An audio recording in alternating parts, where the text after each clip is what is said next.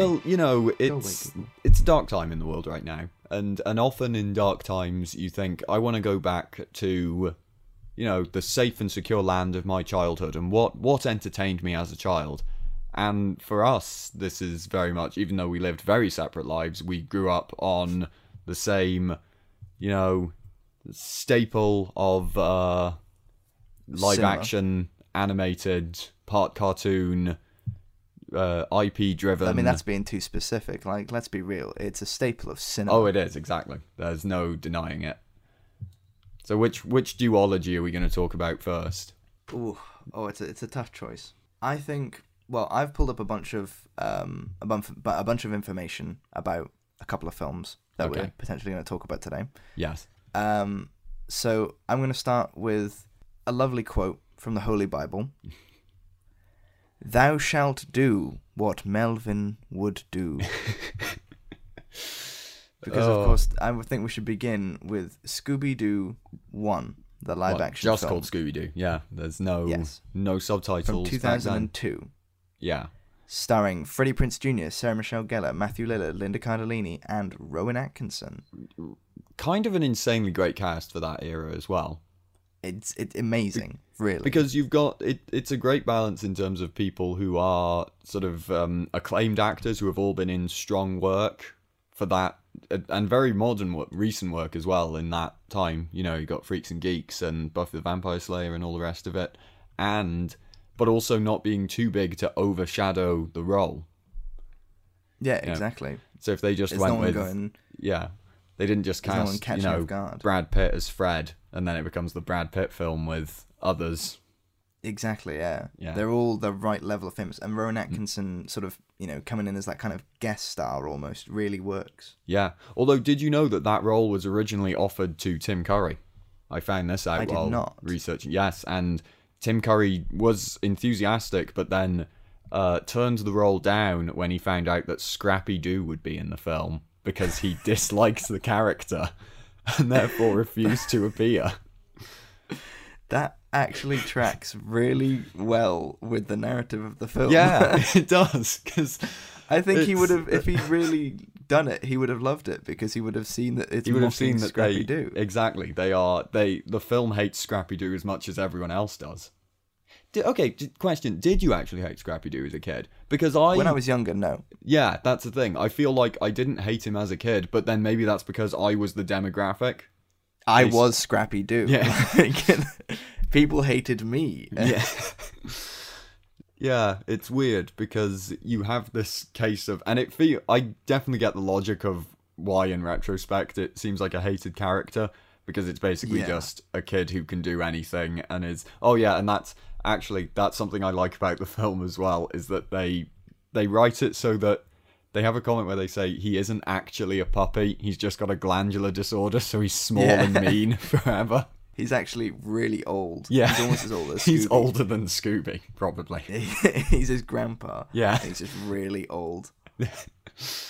Uh, that does sort of put a better context on him being the evil genius, I guess, rather than them literally beating up a child at the end. Yeah. the big cathartic victory of the film. Although he does still say you're a bad puppy, so I guess Yeah. he still regards him as a child, even if he isn't. He, you know what? He acts like a child. That's what it is. It's true. He's It's, uh, strapping. He's it- strapping like yes. a child. You act like a child, you get treated like a child. Yes, definitely. You can. Something that always strikes me about the first film is that because it was written by James Gunn, who has confirmed since that it was supposed to be origin. His original script was much darker than the finished product. Yeah. So, and you can, I think you can sort of feel those, it pulling in that direction sometimes. Yeah, there are elements that are stayed from that version, Yeah. which are some of the better bits of the film, I must say. Mm. And you've also, because it's a bold move to start out with, well, I, uh, I don't, you can sort of see the, um, premise of it leading into that darker side because you have this you know this is the classic gang they're on a mystery it's oh it's a man in a mask and whatever and then they immediately break up and go their Yeah. separate ways which is and also that's you can see the blueprint for what James Gunn would do with Guardians of the Galaxy here which I know sounds like a very maybe that does sound like a logical leap but there's that same sort of uh I mean, they they are a ragtag bunch of you know people who save the day. Well, it's that same sort of group drama as well, where he he isn't afraid to say in this film that is about them being a group that maybe they don't work very well as a group. Yeah, and let's be real, Groot is Scooby Doo. Like, Yes, they're basically, the same. he brings them all together. Except it's far funnier when you give someone a speech impediment that just says makes them say normal words, but with an R in front of them instead of just saying Groot over and over again. That explains the deleted scene in Guardians where um, someone walks out and is like, "I'm looking for a Mister Groot." Melvin Groot? No. Nah, I am Groot. Uh, I don't. well, I don't know the.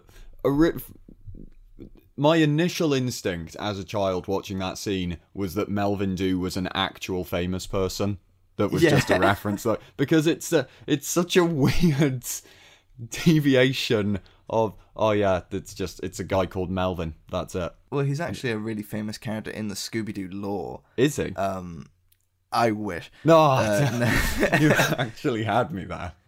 Uh, there is a copy pasta which is written about Melvin Doo, which is um is a, a proposition to Warner Bros. to make a Melvin Doo standalone movie, uh, which is is is a very memorable piece um to read.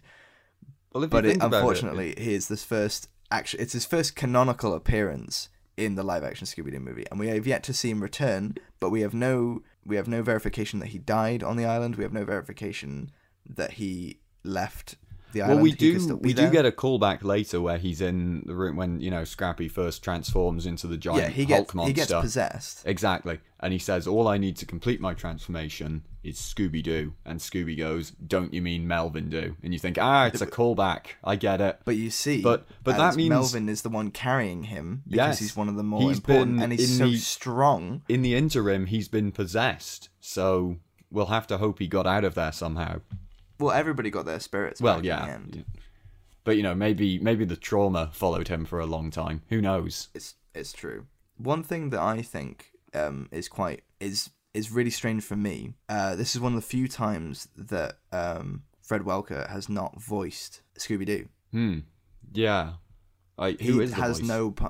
Um, the voice is Neil Fanning as the voice of Scooby Doo in the live action films, right. which I think is a strange departure because it's the one time you could bring in that the original voice actor and it be okay. yeah. If anything, Not that I have a problem with it, Well- because genuinely I think that Neil Fanning's version of Scooby Doo may be funnier oh, that is a- that's a that very is hot a- take, Wow. but I- that is a. I I think maybe it's because there are more quotable lines from the film. Maybe if I heard Fred Welker, like was it Frank Welker? I've always been saying Fred Welker because he played Fred as well. He I did play Fred. Welker. It might be Frank actually. Yeah. Yeah, I remember he Frank. did play Fred as well. I think. Yeah, that's where I'm going wrong. I'm just saying Fred Welker instead of Frank Yeah. because. Because he's an merged. idiot. He's a method actor. He's a professional and he does his job. But now he just plays Scooby because he plays Scooby in the in the new Scoob film, which is to come out. Which is actually what that's the, we're going to pretend that that's the reason we're talking about Scooby Doo. Yes, it was supposed to come out now. But there's another controversy with that, isn't there? Because Matthew Lillard, um, since voicing, since playing Shaggy with his physical body as yeah, well as his voice in this film, Shaggy Uh, yes, but he isn't in Scoob. It's now Will Forte, who's also great. But you know, you, you've got to admire, you've got to respect the canon. Yeah, exactly. But they, they to be fair, they do have Zac Efron as Fred, and they like they don't. That's a pretty good fit. That would work in live action, I think. It's true. Yeah, definitely. You just need to um, bleach his hair, like Freddie Prinze Jr. did again, because he's a professional, and that's what you Yeah. do. He just didn't bleach his eyebrows. He apparently had to shave his head afterwards because it had like ruined his current crop of hair that doesn't bleaching it. surprise me. Yeah, that is pure. That there's no root in that at all. If you look at it again, he's completely ruined his hair just Yeah. for his commitment to playing Fred. He also said And in an interview. good. He also said in an interview that he deliberately tried to lean into Fred's sort of narcissistic side, which definitely Yeah. comes across in a funny way. Oh yeah, he is. He's fantastic in the film. I, Yeah. Honestly, all of them are fantastic. Yeah, they do. Well, that that is the one, um, not flaw necessarily, but it's the one thing that sort of, uh, I guess annoys me, but not really annoys me. It's the fact that they are really good at fitting into those roles in the first five minutes, and then they have to spend the rest of the film sort of piecing themselves back together, which I guess is a you know a sign of how clearly it's conveyed. But you get the sense of I just want to sort of see these people hang out, which I guess is what the second one is more. Yeah.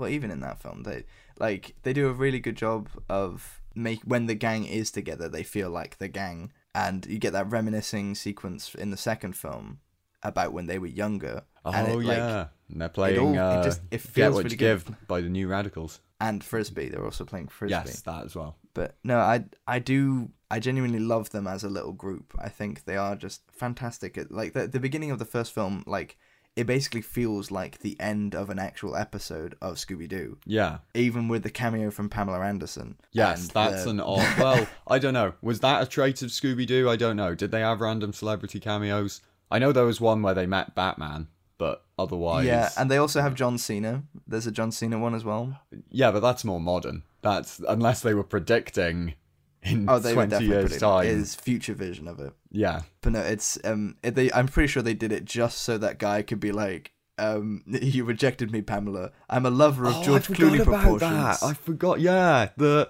the his whole motivation is that he got rejected by Pamela Anderson, and Yeah, yeah, that huh, that's Insane. You know, that sort of actually ties into something else I think that really stands out about, especially the first film.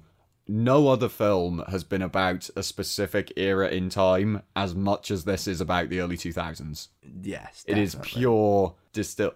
Get rid of every time capsule. Get rid of every historical record chronicling what happened in that brief span of time. Just put this film in somewhere, and then you'll be fine. That As long as you have a VHS player, or actually, to be fair, I do have the blue. This is this is one of the few Blu-rays I own, which is uh, the the the two pack of Scooby Doo one and two. Because if I'm watching these films, they've got to be in at least got to be on the best definition possible. Yeah, unfortunately, they didn't have the 4K Ultra HD versions available, but I'm sure they will eventually. Yeah, I mean they I'll even have the Sugar Ray turns up at one point Yeah, the most famous band ever. at the time. Well, I you say that, but I hear they wanted to get Weezer, but um weren't Ah, able they to. were just too much. They To be fair, in the second film, they do get Bowling for Soup. They do, which um And in the first film, they get OutKast. yes, all of which are you know bands. Uh, Bowling for Soup is, an, is a great band, and OutKast has two fantastic songs. Three, sorry, three fantastic songs that I know Yes. of. Uh, we've got the one from Scooby Doo, of course, The do. Man of a Million Drums. That's their you know That's the, the name hit. of their album. Yeah.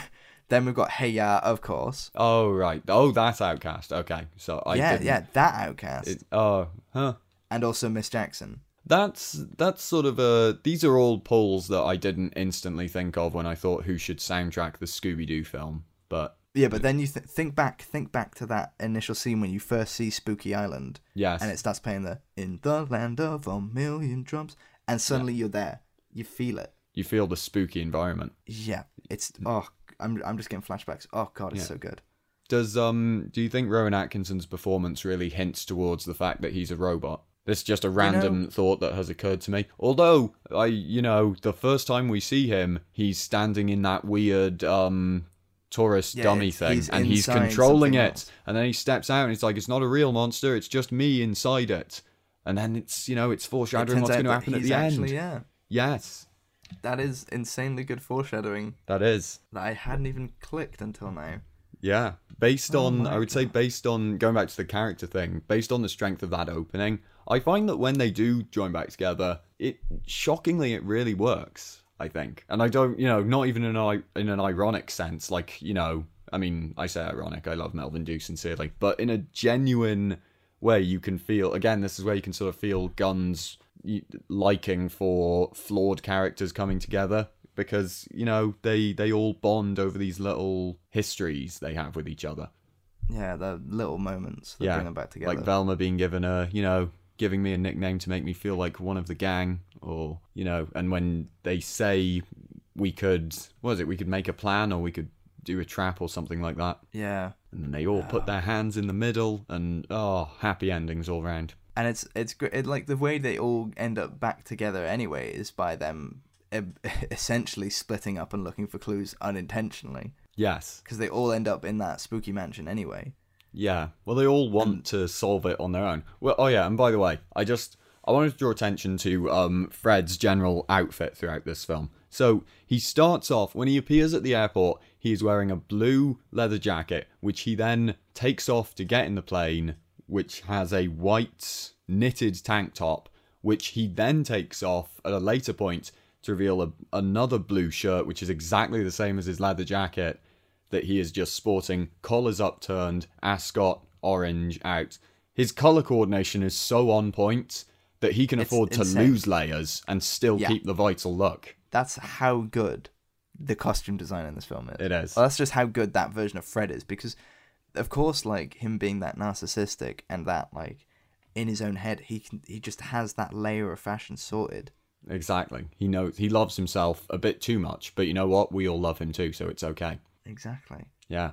Uh, any other bit? Oh yeah, and then he goes crazy for a little and is a monster. But you know, that's no, he's just really angry. he is just very angry. I like that. angry, I know that. I know that he's. I know that he's a dog, but I. I just. Scooby spends a good five minutes of Fred hor- horrifically attacking them and pursuing them, and he just thinks, "Wow, Fred is really angry." Yeah, Fred's in a mood. Yeah. Ah, classic Fred. Someone woke up on the wrong side of the bed today. But then he's like, "Oh, he's a monster, cool!" And he gets on a quad bike and instantly Yes, doesn't I- care if he runs him over. Yeah. they show no regard for maybe accidentally running him over. See, this is this is sort of again tying into the idea that it sort of hints towards a darker script that I think Gunn wanted to follow, uh, because originally it was sort of and again, you know, obviously I have a nostalgic connection to this film, but you can feel it being pulled in different directions to a certain extent. Like at a Yeah, certain it- point, you just have to ask, who is this really for? Because it's not, it feels quite dark and edgy in the way that it wants to appeal to the teen market, but it's also, you know, got several minutes of a dog farting. So, Okay, yeah, but I will say it is one of the very few fart gags in film. You know, you got the um the Three Amigos up there. yes. Um, or no, I'm, I'm thinking of Blazing Saddles. Sorry, that's my. That's Oh, my right. mistake. That's, yeah. that- okay. Blazing Saddles. Well, I made the same mistake, so.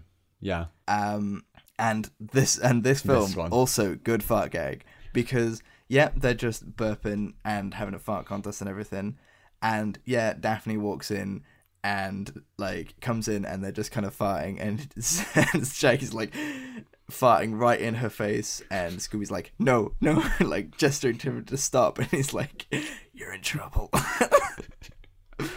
But the best bit of it is the is the sound design on it because when he finally notices that Daphne's there, the fart goes and it breaks like really high pitch and it is insanely funny and it just gets me every single time. Oh, well, you've got to respect good sound design. That's the thi- and also because that's another thing. There's a weird tonal shift. Is that in terms of the comedy in the film, you've got like the fart jokes and everything, but you've also got that training video, which is like Oh, yeah. insanely like 2010s comedy. Yeah. where it's really ironic stuff. Hmm. It's like that- bumps into him, and it's just like, "I will crush your bones into dust." Then everyone, they get the reaction shot from everyone else. oh, it, yeah, it, it's weird.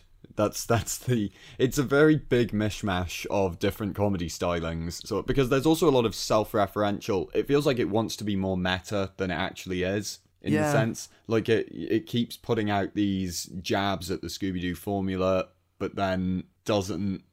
I don't know. I'm not. I'm trying not. I'm not necessarily criticizing it when I say this, but it's more in the sense of you can feel how it's being uh, sort of trying to cater to a wider audience than maybe it was originally intended to. Yeah, you, think you you feel want- that You want James kids Gunn wrote a thing. exactly, yeah, kids who are still into Scooby. Doo, audiences who liked it as children and now adults, adults who still like it in a nostalgic way, and it's sort of struggling new audiences as well, and it's struggling to tie them all up with the same net, basically. Yeah, and you can definitely feel that because you you watch the deleted scenes and you Oh, it yeah, actually yeah. clears up a lot of the plot points that don't quite make sense. It does. Like Velma supposed to be she's supposed to be drunk because she drinks loads of stuff at the bar, and then when the monsters break in, she's like drunk. and that's, why Yes, she's that's, a good point, actually. Yeah, because she's hanging out with her boyfriend Led Zeppelin. Because we never does he get a name? I don't. I just know him as the guy who wears the Led Zeppelin shirt. You know, actually, I really should know if he has a name, but I don't.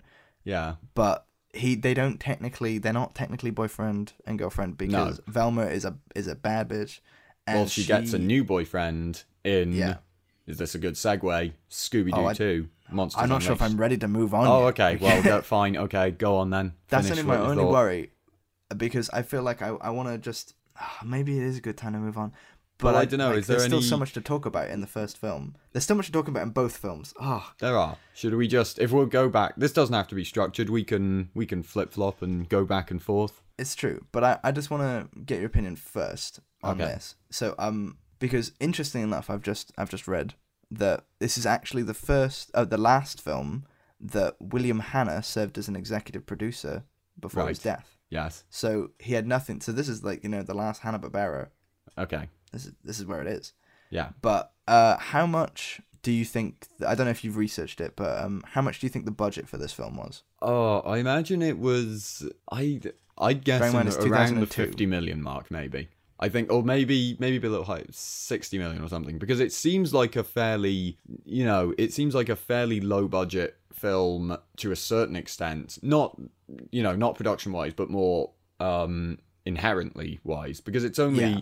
on the face of it, it is just four teenagers, early twenty somethings, thirty year olds pretending to be twenty somethings, who are, um, you know, solving mysteries, and maybe you have that's mostly a detective thing, but then you have a big climax at the end. On paper, that's what you'd think it was, but of course they add in CGI monsters and a CGI dog and a giant Hulk monster puppy thing. So Yeah, and they which have to go to, go. be fair, yeah. Scooby looks quite good for the He time. does. like 2002 the, the CGI monsters, good. the the weird um, soul stealing creatures don't hold up as well. I don't Yeah. think, but but Scooby looks. I think because his movement is very consistent. Yeah, and like they didn't they didn't try to bog him down by making him look really real by giving him lots of fur and things. No. They kind of stuck to the look and they went, we can't do very good for simulation, so we're just gonna Yes. make him look smoother, and it works because he looks kind of cartoony but also real, and they did a really good job. Like Matthew Lillard does an incredible job of like Acting alongside acting alongside. Yeah. yeah, like it's insane. Yeah, I was just thinking their reunion is really sweet as well. When they, Yeah. you know, both when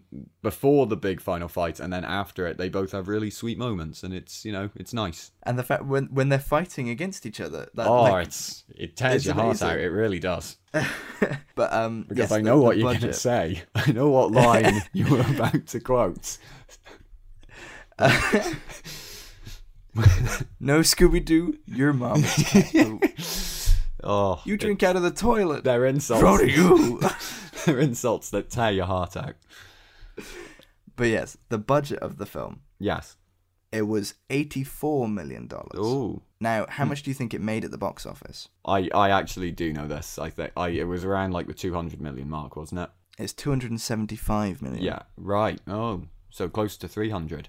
No, So that's, that's a, a that's a that's a pretty decent take. that's a sort yeah, because the rule of thumb is you have to double your budget. So that's a good enough to warrant a sequel. It's true. That so I oh go on. I just gotta I just gotta ask you, how much do you think the budget for the second film was? Oh, I'd imagine sort of maybe a bit high. I'll bump them up to 100 million, maybe. See, I would think the same. Yeah. But according, like, I'm, I this is not verified by any Yeah. other source at the minute, but the budget for Scooby Doo 2, according to Wikipedia, Yeah. is twenty five million dollars. What? That's, like a insa- fifty million decrease Yeah. for I mean, a film that I- looks better. Yeah, and well, the also you have um maybe my my thinking was that maybe the the sets of Spooky Island were more elaborate to construct. But not fifty million worth. No, no, but Scooby Doo 2 is at least um sort of set more in the real world, I guess. Yeah, but even It's still it's still shocking. It's hard to understand how that worked out. How much money did the second one make then? It made one hundred and eighty one million. Oh, well, so that's I think weird, it's yeah. actually made it's made more yeah, in a like, weird way. in it- comparison. Yeah, that that's really strange. Huh. Well, I honestly sort of prefer the second one in a lot of ways I'm because I think that, for the reasons I, I talked also do. but for the reasons I talked about um about the first one. It fe- I think having with the first one having come out because I said it started as a much darker project that then sort of got turned into a more family friendly affair. So the second one I think they knew that was their end goal, so they set Yeah. out to make it with that tone. And then it has a sort of the script feels a bit more cohesive and the tone feels a bit more managed. And you know, and it's still it's still got great lines and hilarious hilarious quotable lines that are used daily. Like the Dawn Bushes are yarping at me again. It's true. My one of my favorite quotes to always come back to is um uh this is tied for the most um uh the, the most terrifying day of my life and it's like tied with what every other freaking day Oh, of my life which is so like of course like he must like Shaggy as a person just must be Yeah. so tired He is just a man constantly being who is scared ter- yeah, he is terrified of everything, and yet he has a his job is to investigate ghosts and ghouls. That this one ties into the original show a lot better, I think, specifically because it has references to the original show with the monsters, but it adds Yeah. that nice bit of history, and I. In um, I think I- a lot in the same way that Star Trek Beyond. I, this seems like a random comparison, but in the way that I really like that film because it it feels like a long version of a Star Trek episode, but in a really Yes. good way. This feels like a long episode of Scooby Doo. Definitely like I very much agree like Beyond is my favorite of the Star Trek uh, films Yeah, uh, because it I don't know how they managed to do it, but they made uh, Chris Pine look like William Shatner. Like he Yes. looked like he was becoming William Shatner, and everybody Yeah. just looked like they were becoming their versions. yeah. And And, in this one, incredible. f- like Freddie Prinze Jr., he has the long hair again. So, you know, so he looks a bit more like Fred or less like him. I don't know, whichever one it is. He is the version of Fred. That's all that matters. Yeah, he he's and he's wearing that amazing sweater. That oh, my Oh, god, I want that sweater. Oh, it's And so he, beautiful. he- oh, and he has that moment where he ties the ascot and puts it back on because he hasn't been Oh, wearing it the entire film. and he, he does a joust with uh, the the Black Knight ghost. Yeah, of course. Oh, Yeah, and I I like how in that scenario, um, we're skipping ahead a bit here, but I like how Daphne is the one they send to fight the ten thousand volt ghost. And she just no disrespect him. to her, what is she going to do against it? well, she kicks him really hard. Yeah. and then flies back. But like, oh yeah, we didn't talk about that. I think you in the first one you can um you can see the sort of Buffy. They're trying to appeal to Buffy fans, I think, in a bit as well because they just put Sarah Michelle Gellar in a bunch of cool action scenes, which she's really Yeah. good in. I think that I mean, um, you know, um, they're not the raid or anything, but they are. They're weirdly cathartic. You know, when But she says, "Who's the, the damsel one? in distress?" Yeah, exactly. Who's the damsel in distress now? Straight up. yeah. That's If- actually that. Oh, God. sorry, going back to the the climax of the first film. That's cool how they give everyone their own uh little sense of conflict that all sort of merge at the end. You know, like Yeah. Shaggy and Scooby being chased around by Scrappy, and you've got uh Daphne fighting the wrestler, and Fred and Velma are doing the electric slide. So you know, Yeah. it all it all culminates really nicely. No, that I, uh, one thing I always, I never like to watch that that one shot where the wrestler falls through the ceiling because he lands on that spike of the He side. definitely dies. There's no other Like- way around it. He's impaled. Yeah. Ugh. And uh, interesting enough, in the first film, um, one of the stunt doubles actually, I think, Fell into the orchestra double. pit. No, he he, he um broke his ankle. I think it is. Oh. Because you know the bit where Shaggy dives headfirst down the hole after Scooby. Yes. He, you can see he just about clips his foot, Oh no! and he actually broke it there. Ooh. And it's in the film because that, that's the rule, isn't it? Is It's that, like um, it's like this is exactly the same as the Tom Cruise's roof jump in Mission Impossible Fallout. Yeah. Exactly the same. He It broke his ankle, the and they kept the shot in there. I, I want to take a, a brief moment to uh, look at the reviews Oh no, of of these. they're not. these No, films. it's gonna hurt because they're not positive. That's the problem. Well, that's the thing. We're going to start with Roger Ebert Uh, look, I mean, because, of course, this was I- at a time when he was still alive. Yes, like oh yeah, it's worth noting because I did look this up. Roger Ebert did like Space Jam and Back in Action. Interesting. Yeah, That's we'll come to. I I think genuinely we may have to do a separate episode. we might Back have in to because this is running very long. So we're we're 33 minutes in basically. yeah, Um. But and there's still we'll so much our- more to talk about as well. I can't wrap true. up this conversation soon. Um. So we'll start with the the Scooby Doo review, the number one Yeah. Scooby Doo review from Yes. Roger Ebert, June 14th, 2002. One star. Oh, brutal. and man, it hurts to read. It, you know, it, you can't always be right. Yeah, and the problem is, is that he ends it with "I pray, dear readers, that you do not that you not send me mail explaining the genius of Scooby Doo and attacking me for being ill prepared to write this review. I have already know turned why? myself in."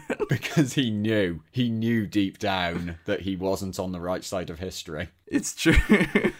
He was like, "Oh, they're gonna, they're gonna come after me for this." this movie exists in a closed universe, and the rest of us are aliens. the internet was invented so that you can find someone else's review of Scooby Doo. Start surfing. he knows, even even by giving it a bad review, he is aware of the fact that he is wrong. Yes. And he's like, you don't want to read my review of it. You want Yes. to read somebody else's review. Read another review who who actually appreciates this film for what it is. Well, that's when we get to Rotten Tomatoes. Oh, oh, I yeah, I did look at this earlier. Yeah, it's thirty percent Yes. And an What's audience the score of second film 38. at? I will Oh. double check right now. I need to just remove my "How do bees fly" uh, Google search. Oh right, yes. Scooby Doo, What was the audience score anyway? You never said actually. I interrupted. thirty-eight percent, Thirty-eight, huh? which is still bad. It's low. It's It is. super low. And oh no, what? Rotten Tomatoes, Scooby Doo Two is twenty-two percent. What? That It's I even feel worse. like, But the I- audience score is thirty-nine percent, huh? so it's gone up by a percent. Hmm. but it, it seems ridiculous to me that they would they would even lie like this it just I- it hurts I me there is. I genuinely think there is an element that might um they might be better received today when we're more comfortable with the idea of IPs being taken and given a more meta analysis. it's it's true like now they are Yeah. I'm not saying they would be acclaimed or anything, but I think they people might lean into the fun of it a bit more. I, I will say on, on just on Google, the audience review, the top one says, Yeah. Most believe that men such as Picasso, Leonardo da Vinci, Van Gogh, and William Shakespeare were true artists and some of the best the human race had to offer. But little did they know something far greater and more powerful than anything a normal human being being could comprehend would spawn into the being in the year 2004, and that was none other than the god known as Shaggy's second film, Shaggy Goo 2 Cthulhu Unleashed. Uh, yeah, wow, that it- is that is some These are all five star. These Yeah. are all five star reviews. How many of them mention Melvin Doo? Well, this is for Scooby Doo 2. Oh right, I see. Well, they should still mention it. Someone said this this film completely changed the way I watch movies. Some of the scenes were so engaging, and the CGI Scooby is lifelike. I would compare the CGI in this film to Jurassic Park or Star Wars. I showed this movie to my dying grandma, and she was healed of her illness two days later. Uh, well, you know, it's funny that he mentions the CGI because um, while it is impressive, you remember that scene where um, Shaggy and Scooby are eating all of the chemicals in the fridge, and then they they they composite Matthew Lillard's head onto some woman's body, and that's rough to look at. it's it's very rough. It- but then they not. put him in a buff suit, and he looks amazing. Also, his clothes change while his body. No, yeah, his clothes change as his body morphs as well. Yeah, like he gains his sleeve back when he And it turns into a himself crop top when he's a woman, so. But to be fair, you know, they they are changing their bodies and everything with chemicals, so I don't think it's that outlandish to be like maybe it changes their clothes. No, I say this film about the talking dog isn't realistic enough. Ah, Plot hole. I actually So- heard that um, uh, Matthew Lillard decided to not work out for the Scooby Doo 2 film, and people got really annoyed at him. Wait, what? Oh, yeah, sorry. I've just. I was. I, my current uh, news cycle was out of date there. And I was like, wait, what? Hang on. I was stuck in 2004 for a second, but I was very Yeah. confused. Exactly. Uh, they did. Um, they took the Mystery Machine to Comic Con in 2013 as well. There was enough nostalgia around the film that they took the Mystery Machine used in the film to San Diego. Oh my god, why wouldn't they take it to London? I Why did they take it to my, my, life. house? I mean, to be I fair, would- I asked earlier who these films are supposed to be for. I mean, the answer is us, really. So Yeah, it's just it's us. It, Yes. The the people born in the late '90s that aren't really '90s kids, and also aren't really like 2000s kids either. No. We're with We- a we- horrible in between We're in the never space between the two. where we just want and who like just, who do we think we are? Scooby Oh right, Doobie. yes, that that. do.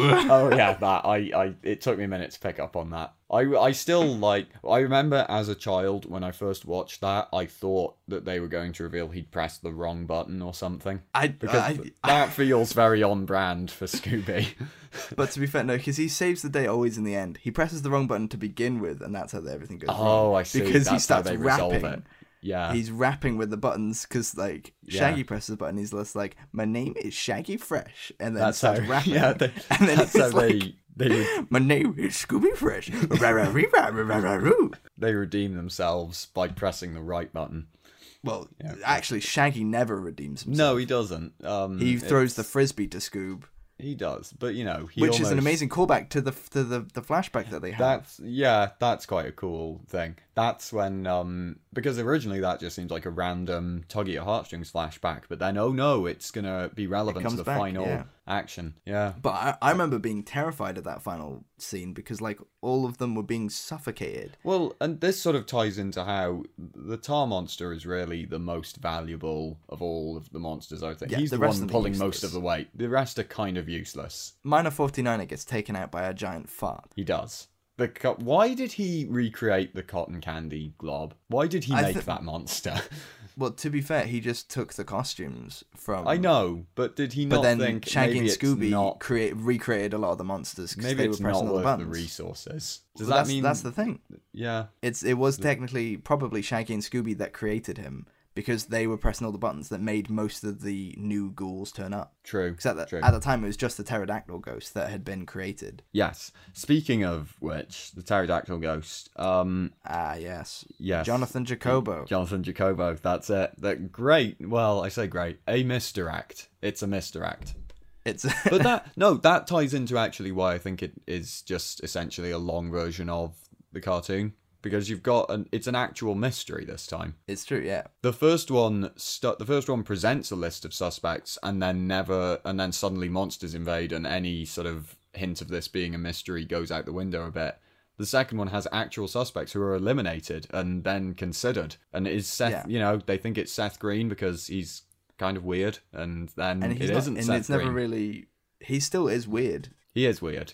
He's all They never really justify his weirdness. Yeah. Also, he joins the group at the end for their dance, which I'm not entirely comfortable with. It's But like he's because he's you know- Velma's boyfriend now, and that's just how things are. Yeah, but you know, it's you don't want to introduce just the, your new boyfriend to the group suddenly. It's it doesn't. It depends if you're doing it through a dance number because I think it's okay to do it through a dance number, especially if when it's, especially when it's such a fantastic song. Uh, Who was it in the end? Oh yeah, no. This is the sec. This is when they go back to the the lone The ghost, faux isn't it? ghost. The faux, faux ghost. ghost. That's what it is. Whoops. How dare you? Because I Oh. named my Animal Crossing island the faux ghost, Oh, that's so I know it's correct. Yeah, the first time they go back is again we've got Scooby dressing up as a human and no one perceiving it at all. So, the- Until his wig flies off yeah, if anything, other humans are attracted to him. because Shaggy tells him specifically to not make a scene, to not draw any attention, and he so- looks back and he's like, "Rahoo!" He's so tall as well. that that whole dance sequence has like a very big uncanny valley to it because it is literally just a human, a very tall physical human with a dog's head. Yeah, a they wig. clearly just added the head on the head yeah, on top. like when he's crowd surfing and and jumping up and down and putting his arms in the air. They're all. I don't know what it is. it's just very funny. Yeah, But I will I will say it's something that I didn't realize or I didn't remember. But do you remember who plays Jonathan Jacobo? It's Tim Blake Nelson. It is Tim Blake Nelson. Yeah, from uh, Oh Brother Where Art Thou and a bunch of Coen Brothers films. He was also Looking And- Glass yeah. and Watchmen more recently. Very Buster Scruggs. um I don't know because he does have a big history in comedy, but maybe not this kind of comedy. Maybe more, you know, as I said, Coen Brothers comedy rather than So Long Suckers, Help Me Suckers. Help me, sucker! yeah, exactly. That's a. I love that moment of realization from uh, the cameraman at the end, Ned. where he's like, "You were a dude this whole time." You know, he. we oh, that. You know, life is like that sometimes. Sometimes you think you're dating Alicia Silverstone, and then it turns out to be Tim Blake Nelson in a mask all along. Of course, Dunkoff. Yeah.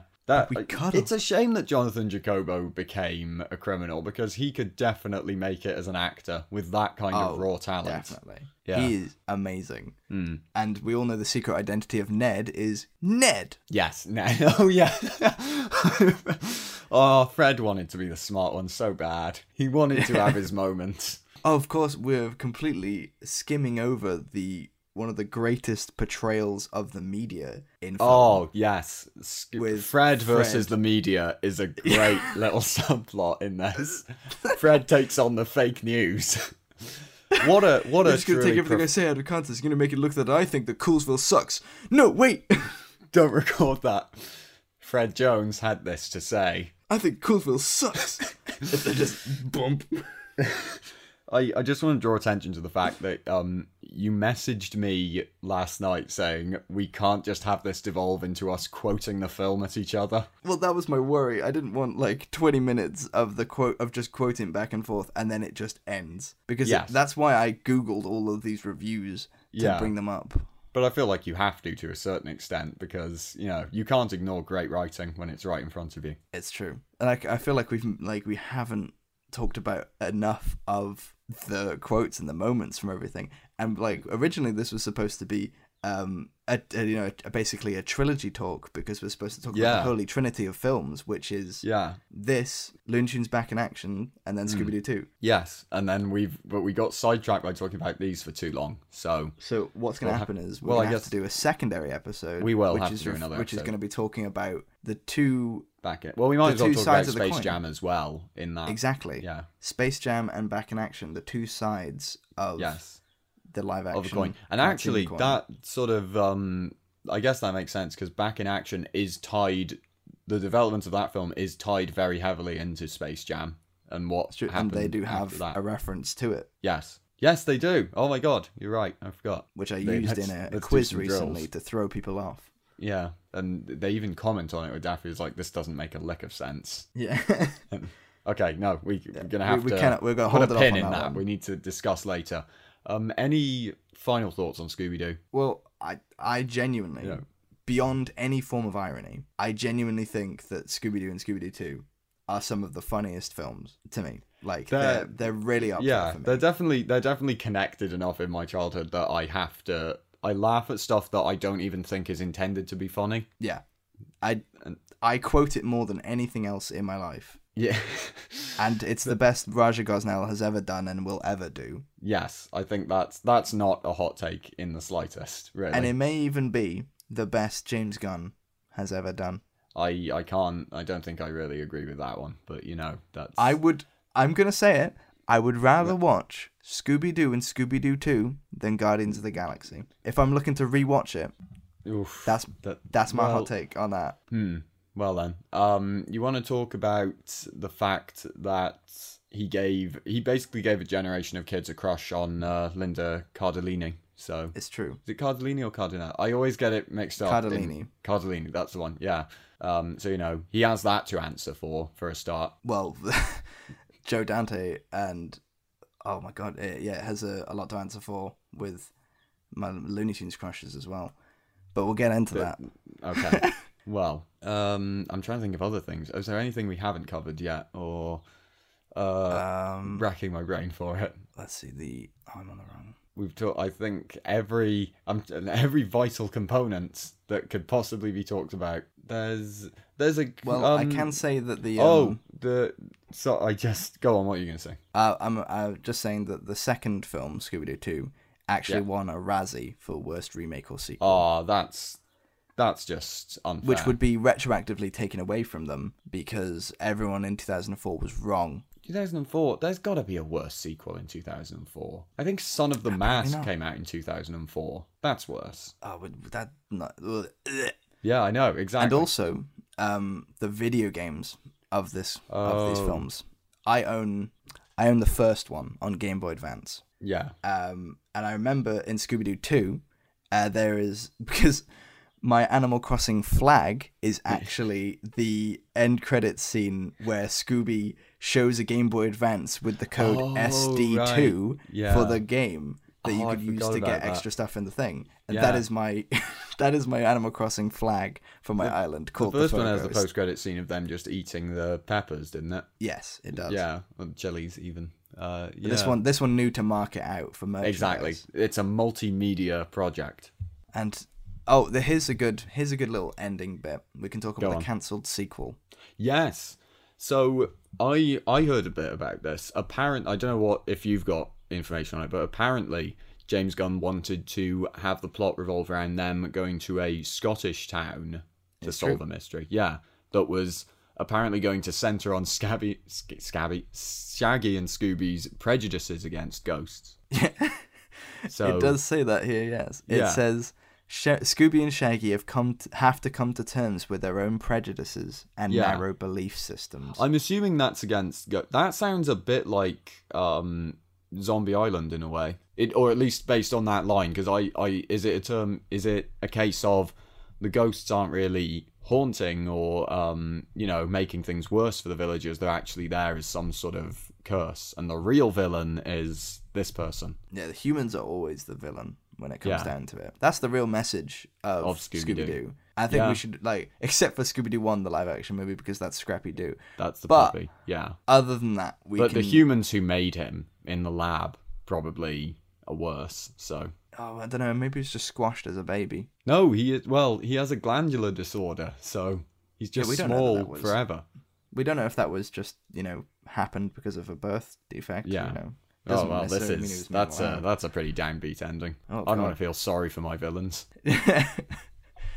well, just um, uh, just remember that you, you, me, and everyone involved with the making of Scooby Doo and Scooby Doo Two are a shining star. Yes. No matter who you are, Uh, wow. it's it's a good film. It's a great film. It's It- a you know, fantastic they film. are they are indeed films. Th- Don't d- say it. Say it right now. They're say they're films, great yeah. I like them. They're great they're, films. They're fun. Yeah, definitely. I and I, I already said I. It's um if anything, I think if they were made now, you could lean more into the um being in a meta sense. Like you look at Twenty One Jump Street or something. Yeah, true. That'd They- be great. they- Someone should make that a sort of that. Well, I guess they have with um. There's that Derrick Comedy film um that, that I called Mystery Team where they're like a bunch of people who are who were kid investigators and have then sort of grown up, but the rest of the village has grown up and they're still acting like they're kids. So that's pretty Yeah. good. But you know, And plus, we have Scoob to look forward to as new Scooby Doo content, and hope do. that it's good. well, it'll never really die. It's going on forever. Yeah, I just, I just want it to be good though. If it isn't Yeah. good, I'm gonna cry. Oh, I don't know. I did. Can it live up to these films though? Is the question. it cannot, but it can be good, and that's all I want for it. Ah, well then.